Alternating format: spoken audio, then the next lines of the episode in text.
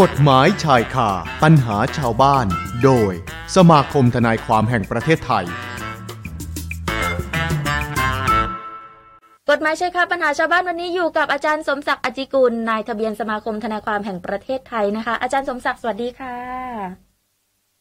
ครับแล้วก็สวัสดีท่านผู้ฟังรายการกฎหมายชายคาปัญหาชาวบ้านประจำสัปดาห์นี้นะครับ ค่ะ อาจารย์คะวันนี้เห็นหัวข้อนะคะ ที่อาจารย์จะนำมาให้ความรู้พูดคุยกันในช่วงของกฎหมายใช่ค่ะปัญหาชาวบ้าน ในเรื่องของคดีแพ่ง คดีอาญามีโทษอะไรบ้างใช่ไหมอาจารย์จะแบ่งให้เลยใช่ไหมคะว่าแพ่งมีโทษยังไง ครับ คดีอาญามีโทษอะไรบ้างใช่ไหมคะอาจารย์ ครับ เหตุผลอย่างนี้ครับ วันนี้ที่จะ ค่ะ ออกรายการก็คือ ผมเนี่ยบางทีได้ฟังเอ่อหลาย ๆ คนเนี่ยบางทีไม่เข้าใจว่ามันเป็นโทษทางแพ่ง หรืออาญากันแน่ โทษทางอาญา ค่ะ ใช่ครับ แล้วก็ปัจจุบันนี้ก็จะมีโทษอีกอันหนึงก็คือโทษทางปกครอง ค่ะ เห็นไหมคือโทษเหล่าเนี้ยบางคนเอ่อหรือคนทั่วๆไปบางคนเนี่ยอาจจะไม่เข้าใจ ค่ะ ว่าอันไหนเป็นโทษอาญา อันไหนเป็นโทษทางแพ่ง และอันไหนเป็นโทษทางปกครอง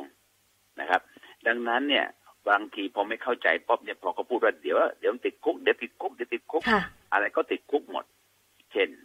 บางคนไปกู้ยืมเงิน เขาบอกเดี๋ยวถ้าไม่จ่ายตังค์นะเดี๋ยวไปแจ้งความให้ตำรวจจับดำเนินคดีเลยให้ติด ค่ะ คุกเลย อืม นะฮะหรือสองบางคนเล่นการพนันกัน ค่ะอาจารย์ เล่นการฉันเล่นการพนันเนี่ยยังไงก็ต้องผิดเรื่องกฎหมายอาญาอยู่แล้ว ใช่ ค ค่ะ นมันก็ต้องติดคุกอยู่แล้วนะครับ แต่การกู้ยืมเงิน การเป็นหนี้บัตรเครดิต ค่ะ หรือการเป็นหนี้กรณีของการชำระไม่ชำระค่าเช่าบ้านค่าโน่นค่านี้ค่าต่างๆตรงนี้ก็เป็นโทษทางแพ่ง ค่ะ นะแต่วันนี้ผมก็จะมาแยกให้เห็นว่า อันไหนบ้าง โทษทางอาญานี่มีอะไรบ้าง ค่ะ อ่า แล้วก็โทษทางแพ่งมีอะไรบ้าง ใช่ไหมคะ เพราะถ้าเกิดเหตุกับเราแบบนี้แล้วเนี่ย จะได้ไม่ต้องกังวลว่าโอ้ ทุกคดีทุกเหตุการณ์ต้องติดคุกหมดแบบนี้นะอาจารย์นะ ใช่ นะคะ ใช่ครับคือผมผมได้ยินมาบอกว่า เดี๋ยวก็เดี๋ยวเดี๋ยวเดี๋ยวติดคุกแน่คุณนะ ค่ะ ผมผมก็เลยมองจะให้เห็นว่าเอ่อท่านผู้ฟังได้ฟัง แล้วก็ให้เกิดความชัดเจนขึ้นมา ค่ะ ว่า กรณีอาญาเนี่ยเป็นพวกอะไรบ้าง อย่าง ค่ะ เช่นกรณีโทษอาญาก็คืออย่างที่ว่าเนี่ยก็คือเรื่องของเอาเอาง่ายๆแล้วกัน ค่ะอาจารย์ ในเรื่องของชีวิตร่างกายทรัพย์สิน อ่า แล้วก็เรื่องของเสรีภาพ ค่ะ นะฮะอย่างเช่นชีวิตของเรื่องร่างกายก็คือผู้ใดฆ่าผู้อื่นถึงแก่ความตาย ผู้ใดทำร้ายร่างกายผู้อื่น หรือผู้ใดเอ่อร่วมกันเอ่อทำร้ายหรืออะไรก็แล้วแต่ ค่ะอา หรื จา ออ ร ย่าง ย์ กรณีของการพนันเอยอะไรเอยอย่างที่ผมว่าเนี่ยนะฮะพวกเนี้ยเป็นเป็นคดีพิเศษเนี่ยมันก็เป็นโทษทางอาญา ค่ะ และโทษทางอาญามีอะไรบ้าง นั่นสิ ก็คือหนึ่งอันดับที่หนึ่งเลย ค่ะ ก็คือโทษอาญาเนี่ยตามประมวลกฎหมายอาญาเนี่ยโทษทางอาญามีอยู่ทั้งหมดห้าประเภท ค่ะอาจารย์ ก็คือหนึ่งโทษประหารชีวิต ค่ะ อันนี้โทษสูงสุดนะอาจารย์ โทษสูงสุดนะฮะก็คือโทษนี้ต้องเป็นโทษต้องเป็นเหตุที่อุกชะกันหรือเป็นเหตุอะไรก็แล้วแต่นะครับ ค่ะ ที่เมื่อพิจารณาพยานหลักฐานพยานอ่าพยานหลักฐานแล้ว และข้อเท็จจริงต่างๆ แล้วเชื่อว่าบุคคลเนี้ยมีภาษากฎหมายในสมัยก่อนก็คือ เป็นบุคคลที่อันตรายอะไรเงี้ย ค่ะ ครับ ค่ะ ก็ต้องประหารชีวิตนะครับ ก็คือประหารชีวิตเนี่ยจะประหารได้ไม่ได้ก็ต้องมีกฎหมายกำหนดบัญญัติไว้ด้วยนะครับ อืม ค่ะ ถ้ากฎหมายไม่ได้บัญญัติไว้โทษ โทษไม่ถึงขั้นประหารชีวิตเนี่ย ค่ะ ก็อย่างไรก็ต้องไม่ต้องเกินต้องไม่เกินโทษที่กฎหมายบัญญัติไว้นะครับ เช่น อย่างที่กฎหมายบัญญัติไว้คือ โทษผู้ใดฆ่าผู้อื่น โดยไตร่ตรองไว้ก่อนหรือร่วมกันหรืออะไรก็แล้วแต่ ค่ะ ซึ่งเป็นเหตุจากการเหล่าเนี้ยอ่ะอย่างนี้ก็ถือเป็นโทษประหารชีวิตนะครับ โทษประหารชีวิตนี่เมื่อก่อนคุณอนิกาครับท่านผู้ฟังครับ เมื่อก่อนเนี่ยกฎหมายบอกว่า โทษประหารชีวิตก็คือ กฎหมายบอกว่า โทษประหารชีวิตก็คือ ต้องนำไปยิงเสียให้ตาย อ๋อ ค่ะอาจารย์ อ่ะเมื่อก่อนนะเมื่อก่อนนะครับ ค่ะ เมื่อก่อนเราจะรู้ว่าโอ้เราจะเห็นข่าวไหมเวลาใครจะต้องโทษประหาร ใช่ ชีวิตเนี่ย อาจารย์ ต้องพาไปเข้าหลักหลักประหาร ค่ะค่ะ แดนประหารนะครับ แต่ปัจจุบันเนี่ยกฎหมายแก้แล้ว ค่ะ ก็เป็นเรื่องของโทษป่าชีวิตก็คือ ต้องนำไปฉีดยาเสียให้ตาย ค่ะ อ่า ตอนนี้โทษมันก็มันก็เปลี่ยนไป เปลี่ยน ว่า รูปแบบการลงโทษนะ การ คะ ลงโทษไป แต่ว่า ค่ะ เพราะเนื่องจากเป็นการเรียกร้องของเอ่อองค์กรต่างๆ หลาย ๆ ค่ะ องค์กรก็เอามาฉีดนะ แต่ ค่ะ แต่คุณอนิกาครับท่านผู้ฟังครับ มันก็มีตอนเนี้ยก็มีการเรียกร้องเหมือนกันว่าบางบางประเทศ ค่ะ เขาบอกว่าไม่มีโทษประหารชีวิต ค่ะ แต่มีโทษจำคุกหรืออะไรก็แล้วแต่ ซึ่งตรงนี้ก็แล้วแต่ แล้วแต่ประเทศนะฮะว่าเขาจะมีโทษยังไงอะไรอย่างไร ประหารชีวิตโดนประหารชีวิตก็ว่ากันไปนะครับ แต่แต่ว่าในของของบ้านเราประเทศไทยเราก็ยังมีโทษในเรื่องของโทษประหารชีวิต ค่ะ นะครับ ทีนี้ก็เลยสงสัยกันนะเอ๊ะกรณีไหนบ้างจะถึงขั้นประหารชีวิต ครับ มันก็ต้องดู ค่ะ ดูที่กฎหมายบัญญัติไว้ด้วยนะครับ ก็คือกฎหมายบัญญัติว่าในกรณีที่อ่าโทษเหล่าเนี้ยโทษดังโทษโทษที่บัญญัติไว้เหล่าเนี้ยเป็นโทษที่ต้องประหารชีวิตอั ค่ะ ที่หนึ่งก็คือที่ที่รู้ๆคือกรณีฆ่าผู้อื่นโดยไตร่ตรองไว้ก่อนเหล่าเนี้ย ค่ะค่ะ อ่าก็คือโทษมันก็ถือว่าเป็นขั้นที่ที่ที่ที่ร้ายแรงหนักหนา ก็เลยต้องเอาไปประหารชีวิตนะครับ ค่ะ อ่าต่อมาก็คือโทษอีกอย่างคือในเรื่องของเออโทษจำคุกนะครับ ก็คือหนึ่งประหารชีวิตสองจำคุกจำคุกเนี่ย ผมเรียนได้เลยว่าเกือบทุกกฎหมาย ค่ะ ที่ออกมา ก็คือโทษจำคุกเนี่ยนะฮะก็คืออาผู้ใดกระทำความผิด ความผิดเรื่องนู้นเรื่องนี้เรื่องนั้นเรื่องอะไรก็แล้วแต่เนี่ยนะฮะก็จะเป็นโทษของการจำคุกจำคุกจำคุก เมื่อก่อนคุณอนิกาดูนะฮะหรือท่านผู้ฟังดูนะฮะผู้ใดอามินประมาทก็จำคุก เห็นไหมฮะหรือกรณีของการผู้ใดผู้ใดทำละอูโทษ ค่ะ อ่าเมื่อก่อนระหูโทษเช่นทำอ่าความผิดเกี่ยวกับเล็กๆน้อยๆเหล่าเนี้ยมันก็มีโทษ หรือกรณีบางสิ่งบางอย่างก็เป็นโทษ แต่ในระยะหลังเนี่ยเขาจะเริ่มเปลี่ยนจากโทษของการจำคุกเนี่ยมาเป็นโทษโทษปรับแล้ว ค่ะ อ่า แล้วก็บางโทษบางอย่างก็เปลี่ยนเป็นโทษของการจำคุกมาเป็นโทษของการลงโทษทางปกครอง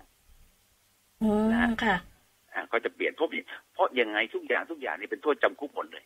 เมื่อก่อนนะนะผมสังเกตดู ค่ะ จำคุกไม่เกินหนึ่งเดือนจำคุกไม่เกินสิบห้าวันจำคุกไม่เกินสามเดือนจำคุกไม่เกินสามปี อะไรเงี้ย แล้วแต่กฎหมายเขาจะบัญญัติไว้ แต่ในระยะระระยะหลังเนี่ยจะเริ่มมีการเปลี่ยนเป็นโทษอ่าจากการจำคุกเนี่ยมาเป็นโทษปรับ อืม หรือก ค่ะ รณีโทษของเออทางปกครอง ปกครองก็คือเป็นการลงโทษปรับเหมือนกันนะครับ ค่ะ เป็นอย่างนี้ อ่า ก็คือหนึ่งประหารชีวิตสองจำคุกสามกักขัง ค่ะ ก็คือแทนที่ไม่เอาไปจำคุกก็ไปกักขังนะฮะสถานที่แห่งใดแห่งหนึ่งก็ว่ากันไป ก็เหมือนก็เหมือนเป็นการลงโทษเป็นการอ่าปิดกั้นอิสรภาพเสรีภาพเช่นกันนะ ค่ะ ครับ อาจารย์ กักขังต่อมาสุดท้ายคืออ่ะต่อมาสุดท้ายต่อมาอีกอันหนึงก็คือเรื่องปรับนะฮะปรับก็คือเช่นกรณีเอ่อใครทำอะไรก็แต่ เช่นขับรถขับจราจรหรืออะไรก็แล้วแต่ผิดกฎหมายจราจรผิดนู่นผิดนี่ก็ปรับ ค่ะ ถ้าโทษปรับอย่างเงี้ยก็ถือเป็นโทษทางอาญา อืม นะ ค่ะ เป็นโทษทางอาญาก็เป็นเรื่องที่เอ่อทางผู้ต้องหาจะมีสิทธิต่อสู้คดีได้อะไรได้ก็ว่ากันไป ก็ไปจ่ายค่าปรับซะก็เรียบร้อย แต่ถ้าไม่จ่ายค่าปรับก็ต้องดำถูกดำเนินคดีแบบนี้นะอาจารย์ ดำเนินคดีแล้วก็มีสิทธิ ค่ะ สู้คดีว่าเอ้ยผมไม่ได้ทำผิดเพราะอะไร ค่ะ อย่างไร แล้วก็สิทธิสิทธิของผู้ต้องหาหรือจำเลยในคดีก็สามารถที่จะต่อสู้อ่ามีสิทธิตามกฎหมายได้ ค่ะ ครับ สุดท้ายในโทษทางอาญาคือในเรื่องของกรณีการลิบทรัพย์สิน ค่ะ บางคนก็ถามว่าอ้าวแล้วลิบทรัพย์สินตรงไหน ค่ะอาจารย์ ก็คือกรณีที่มีการหนึ่งอ่าจำหน่ายยาเสพติด หรือขนยาเสพติดหรืออะไรก็แล้วแต่ที่ผิด ค่ะ กฎหมาย เงินได้มาด้วยผิดกฎหมาย อ่าทรัพย์สิน อ่าเขาเรียกว่า ทรัพย์สิน หรือ ค่ะ เงินหรืออะไรก็แล้วแต่ ที่ได้มาโดยการกระทำความผิดหรือ ค่ะ ทำผิดกฎหมายหรืออะไรก็แล้วแต่ เมื่อสืบหรือพิสูจน์ได้แล้วว่า เป็นเงินหรือทรัพย์สินที่ได้มาจากการกระทำความผิด หรือทรัพย์สินที่ใช้กันในการกระทำความผิด เช่น มีรถเอารถขนยาเสพติด ค่ะ อ่า แล้ว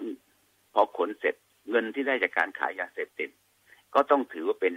เป็นอะไรเป็นสิ่งที่ได้มาจากผิดกฎหมาย ค่ะ รถที่ใช้ในการกระทำก็เป็นรถที่ใช้ในการกระทำความผิด ค่ะ ก็ต้องลิบรถเหล่านี้ไว้เป็นอย่างนี้ครับ ลิฟต์ทั้งรถลิฟต์ทั้งเงินนะคะอาจารย์ โอ้มันไม่ได้ครับคือของที่มันผิดกฎหมายที่ได้มาโดยมิชอบ ม นะฮะมันก็ต้องก็ต้องว่ากันไปและลิบแล้วก็ต้องเข้าเข้าทางแผ่นดินไป ค่ะ ครับเป็นอย่างนี้ อันนี้ลิฟต์เงินด้วยใช่ไหมคะอาจารย์ ต้องลิฟด้วยครับ ค่ะ เพราะว่าถ้า ลิฟต์ทั้งรถลิฟต์ทั้งเงิน แล้วก็เส้นทางการเงินด้วยไหมคะอาจารย์ เส้นทางการเงินก็ต้องไล่ครับ ว่าเป็น ค่ะ เงินที่ได้มาจากการกระทำความผิดอันนี้ อันนี้ก็ส่วนมากเป็นเป็นคดีที่เราเห็นก็คือคดีเกี่ยวกับปราบปรามยาคดียาเสพติด ค่ะ ค่ะ นะฮะคดีเรื่องฟอกเงินเรื่องอะไรก็แล้วแต่ ค่ะ นะฮะซึ่งตรงนี้ปัจจุบันนี้กฎหมายจะจะมีกฎหมายที่ครอบคลุมเกี่ยวกับเรื่องของมูลฐานความผิดต่าง ค่ะ ๆนะฮะเหล่านี้ก็ถึงต้องต้องต้องเรียนนิดนึงว่าปัจจุบันเนี้ยในเรื่องของโทษทางอาญาเนี่ยมันก็เป็นโทษที่ครอบคลุมนะฮะครอบคลุมดังนั้นอย่างที่ผมกราบเรียนท่านผู้ฟังว่า โทษ ตามประมวลกฎหมายอาญาเนี่ยมันจะมีอยู่ห้าโทษนะคือหนึ่งประหารชีวิต ค่ะ จำคุกกักขังสามปรับแล้วก็รีบทรัพย์สินนะฮะซึ่งซึ่งห้าอย่างนี้ก็คือเป็นโทษตามประมวลกฎหมายอาญานะครับ ค่ะ ส่วนต่อมาเนี่ยในคดีแพ่ง ซึ่งบางครั้งบางคราวนี่เท่าที่ผมเคยพบเคยเจอได้ยินบ่อยก็คือ บางคนเป็นหนี้ในคดีแพ่ง ค่ะ เป็นเป็นหนี้บัตรเครดิต เป็นหนี้เรื่องปิดสัญญาซื้อขาย ค่ะ หรือเป็นหนี้ที่เอ่อเกี่ยวกับเอ่อบางเรื่องของการเช่า เช่าซื้อรถยนต์รถอะไร เช่าซื้อ แล้วก็แต่นะครับ ค่ะ บางคนบอกถ้าคุณไม่จ่ายตังค์นะเดี๋ยวจะดำเนินคดีแล้วเอาไว้ติดคุกเลย ค่ะ อย่างโง่อย่างนี้ ซึ่งจริงๆก็ต้องต้องต้องเรียนนิดหนึ่งครับว่ามันไม่ใช่นะครับ ค่ะอาจารย์ การที่จะเป็นโทษทางแพ่งเนี่ยก็คือหนึ่งแพ่งทางแพ่งนะหนึ่งก็คือขอให้ชำระหนี้ก่อน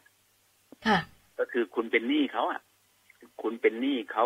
เป็นอ่าหนี้ค้างค่าอะไรก็แล้ว แต่ยังไงก็แต่เนี่ยหนึ่งเขาจะต้องเรียกเรียกร้องให้คุณชำระหนี้ก่อน ค่ะ สองเมื่อเรียกร้องชำระหนี้เสร็จแล้ว ถ้ามีค่าเสียหายต่างๆ เช่น ค่าเสียหายในเรื่องเกี่ยวกับดอกเบี้ย หรืออาค่าเสียหายบางสิ่งบางอย่าง ที่มีตามที่กฎหมายบัญญัติไว้ ค่ะ ทางเจ้าหนี้ก็มีสิทธิ์เรียกร้องได้ อื นะครับ ม ค่ะ สามก็คือห้ามห้ามกระทำการก็คือ เช่น บอกว่าห้ามคุณเข้าไปทำอย่างนู้นห้ามคุณไปทำอย่างนี้ ห้ามคุณไปทำอย่างนั้นนะฮะห้ามกระทำการหรืองดงดเว้นกระทำการเหล่าเนี้ยก็ถือว่าเป็น ค่ะ โทษน้ำอย่างเด่นและก็สุดท้ายก็คือในเรื่องของการ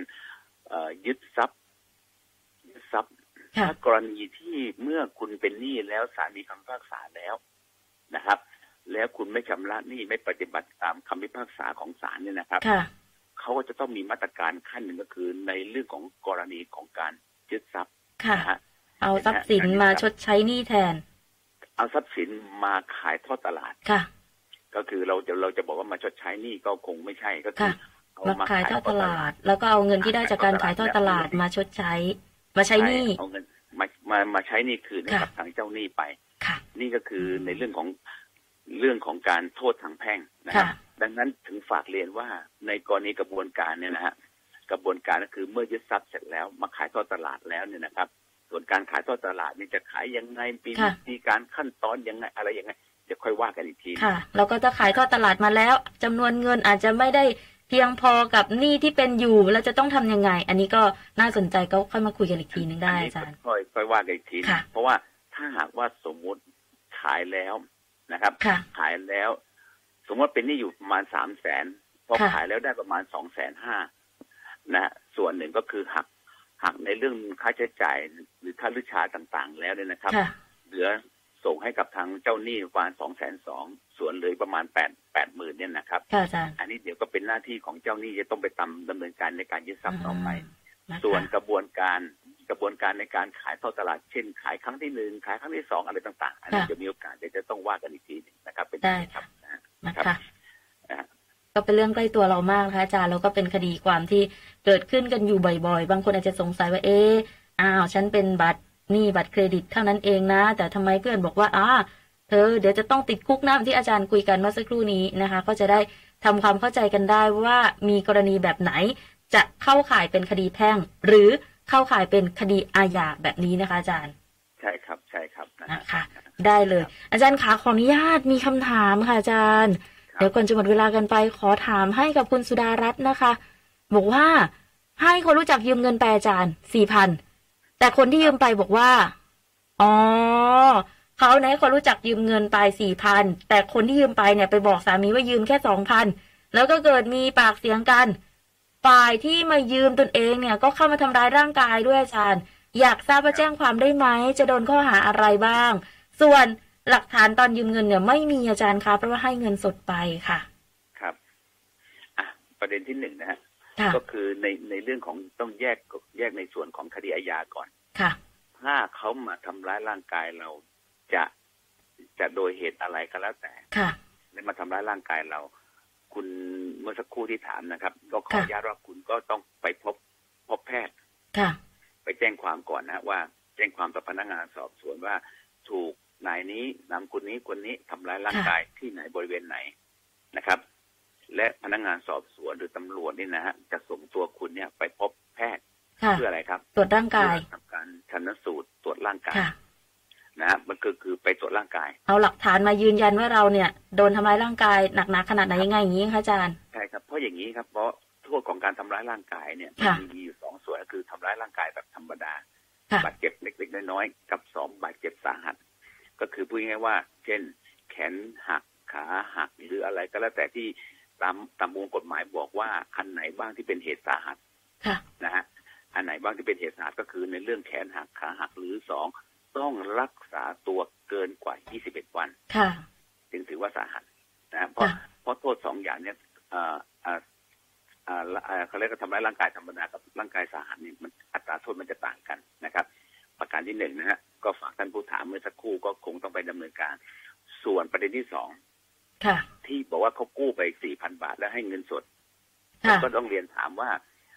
คุณออนิกาจำได้ไหมผมเคยพูดเสมอว่า ค่ะ การให้กู้ ยืมเงิน กันเนี่ย ค่ะ ถ้าคุณมีคุณไม่มีหลักฐานแห่งการกู้ยืมเงินเป็นหนังสือ ค่ะ และลงลายมือชื่อของของคนเมื่อสักครู่เนี่ย ลงชื่อว่าเขารับเงินคุณไปกู้เงินคุณไปสี่พันบาทเนี่ยนะ ค่ะ ถ้าคุณมีไลายไหม ค่ะ คุณมีไลายกันถามกันไหมว่าเช่น คุณออนิกา ยืมแล้วนะ ส่งสลิปไปให้ทางไลน์นะ อ่ เท่านั้นเท่านี้บาท ทางไลายทางนี้แล้วทางนี้บาท ค่ะ อะไรบาทนะฮะถ้ามันมีไลายกันแล้วก็มีการบอกกันว่าเขาอ่ะบอกว่าเงินที่กู้ไปสี่พันเนี่ยเดี๋ยวเขาจะคืนให้นะ ค่ะ อย่างนู้นอย่างนี้อะไรก็ว่ากันไป ก็เอามาเป็นหลักฐานได้ เป็นหลักฐานได้ ค่ะ หรือ หรือตอนนี้มันมีเหตุในการทำร้ายร่างกายกัน ค่ะ อันนี้ไม่ไม่ไม่ไม่รู้เพราะถ้าเราพูดแล้วเดี๋ยวคนอื่นเขาฟังแล้วพอดีเขาก็ได้ได้ข้อเท็จจริงไปเดี๋ยวมันก็จะเป็นปัญหาเอางี้กันผม ค่ะ พูดในเชิงวิชาการนะ ค่ะอาจารย์ ขออนุญาตไม่ขออนุญาตไม่เกี่ยวข้องกับฝ่ายใดฝ่ายหนึ่ง ค่ะ นะฮะก็คือต้องพูดว่ากรณีเนี้ย ก็คือแค่แยกส่วนให้ว่าทำร้ายร่างกายเนี่ย เราก็ไปแจ้งความดำเนินคดีเป็นคดีอาญาไป ครับ ใช่ไหมคะ แต่เรื่องของเออร่างกายบาดเจ็บขนาดไหนยังไงต้องเสียเวลาในการรักษาตัวแบบไหน อันนี้ก็ไปเป็นแพ่งไปใช่ไหม ส คะ ง อาจาร สั ย์ ยเขาวหน้าคุณอนิกาเราเราต้องห้ามเอ่ยชื่อคนถามนะ อ่า ค่ะอาจารย์ ห้ามเอ่ยชื่อนะ ได้ เพราว่ามัน ค่ะ เอ่ยชื่อเพราะมันจะมันมันจะมีคนเกี่ยวข้องเป็น อ่า บุคคล ได้ กี่วข้อง เราแยกเราแยกประเด็นเป็นอย่างนี้ก็ได้อาจารย์ว่าอาจโดนทำร้ายร่างกายมา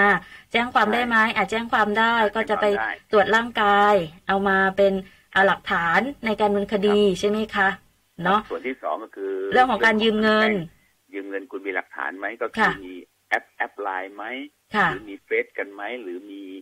อ่าหลักฐานอะไรก็ได้ที่เป็นสื่ออิเล็กทรอนิกส์ที่ผมเคยพูดเสมอ ค่ะ ว่าปัจจุบันเนี่ยกฎหมายมันเริ่มเปลี่ยนแล้วว่าถ้ามีสื่อทางอิเล็กทรอนิกส์ ก็เอามาเป็นหลักฐานได้ มันก็เป็นหลักฐานในการฟ้องร้องดำเนินคดีกันได้นะครับเป็น นะ อย่างนั้น คะอื นะครับ มนะคะ แต่ถ้าไม่มีหลักฐานเลยแบบนี้ค่ะอาจารย์จะเรียกร้องคืนได้ยังไงบ้าง